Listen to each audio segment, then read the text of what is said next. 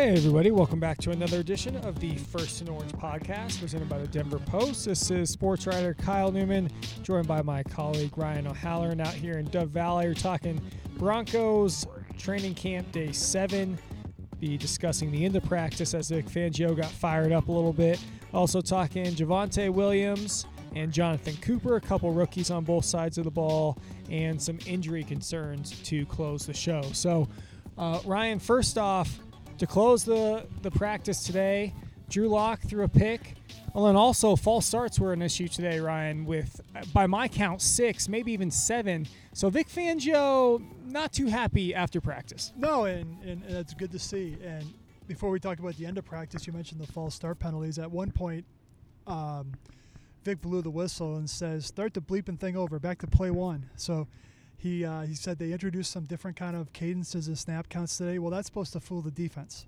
It ended up fooling the offense. So I'm sure they'll take a look at it after practice and you know part of camp, as Teddy Bridgewater said, better to make those mistakes now than in week one. And you know the end of practice they did a two minute drill. Um, you know Drew Lock was first on 25 yard line, two timeouts, 210 left down a touchdown. Got down to the red zone uh, with a little bit of uh, down and distance mechanics because he had a third and nine that became a third and six after a completion. So they gave him an extra play, and then eventually Justin Simmons intercepted it in the end zone.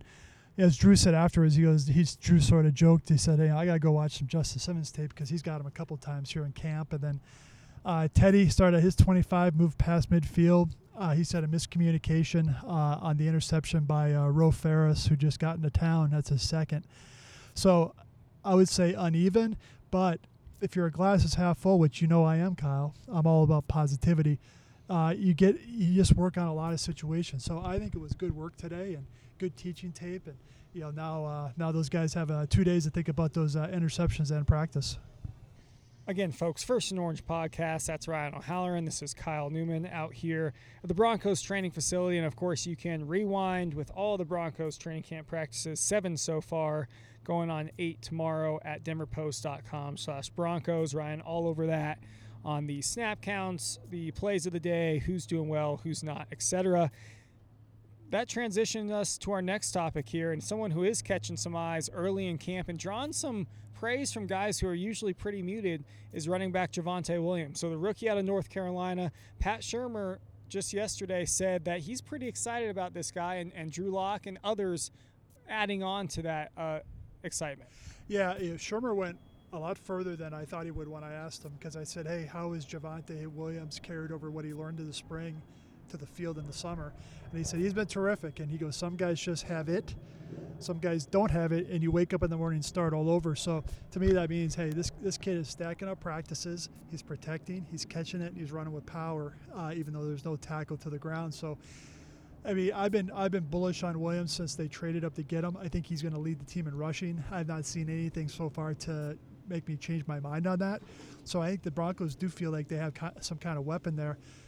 But one of their other weapons is Courtland Sutton, and coming off that ACL, let's face it, the first couple weeks, he looked like a guy who hadn't played football in 18 months or been out in practice, but you know, one thing you're reporting on a story on him. You, I think he took a real step forward uh, today, being Wednesday. Yeah, and he's cutting with confidence, running routes with confidence. Now, we're still not seeing him go up in traffic and make those amazing 50 50 catches quite yet, but you can tell each day he's out here stacking bricks. And Drew Lock said as much today. You know, he, thought he turned even a corner today. And by week one, September 12th, against the, Giants on the road, Vic, Drew Lock, everybody else, they believe Courtland Sutton's going to be, you know, the guy that fans were used to going back two years ago. Yeah, and I, I you know, if if they're purposely not making him do uh, tight red zone and, and, and fades, that's fine because you don't want him landing wrong on, on somebody's ankle and then you're having a setback.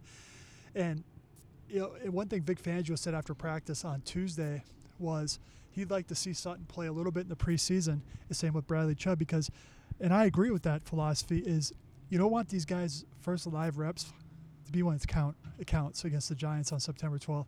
That doesn't mean he has to play all three games. That doesn't mean he has to play 50 snaps. Get him out there, have him run a couple safe routes, just to you know get tackled, get hit, feel you know feel that. I don't want to say sensation. Feel that feeling again. And but I think I think uh, Courtland uh, took a big step forward during this practice. First and Orange podcast. That's Ryan O'Halloran. This is Kyle Newman. Moving on to our next subject here, talking about another rookie on the other side of the ball, and that is Jonathan Cooper, the seventh round pick out of Ohio State.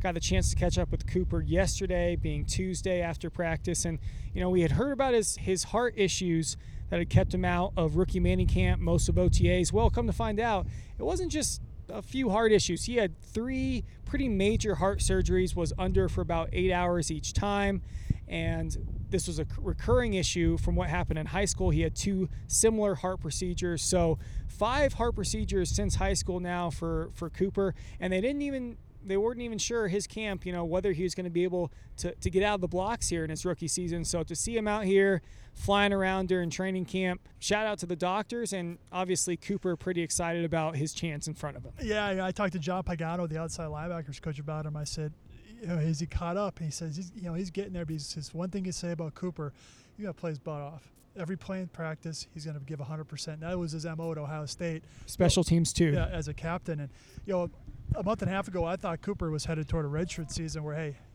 you know, make sure there's no setbacks, get right, you know, learn the defense, and then you know hit the ground running.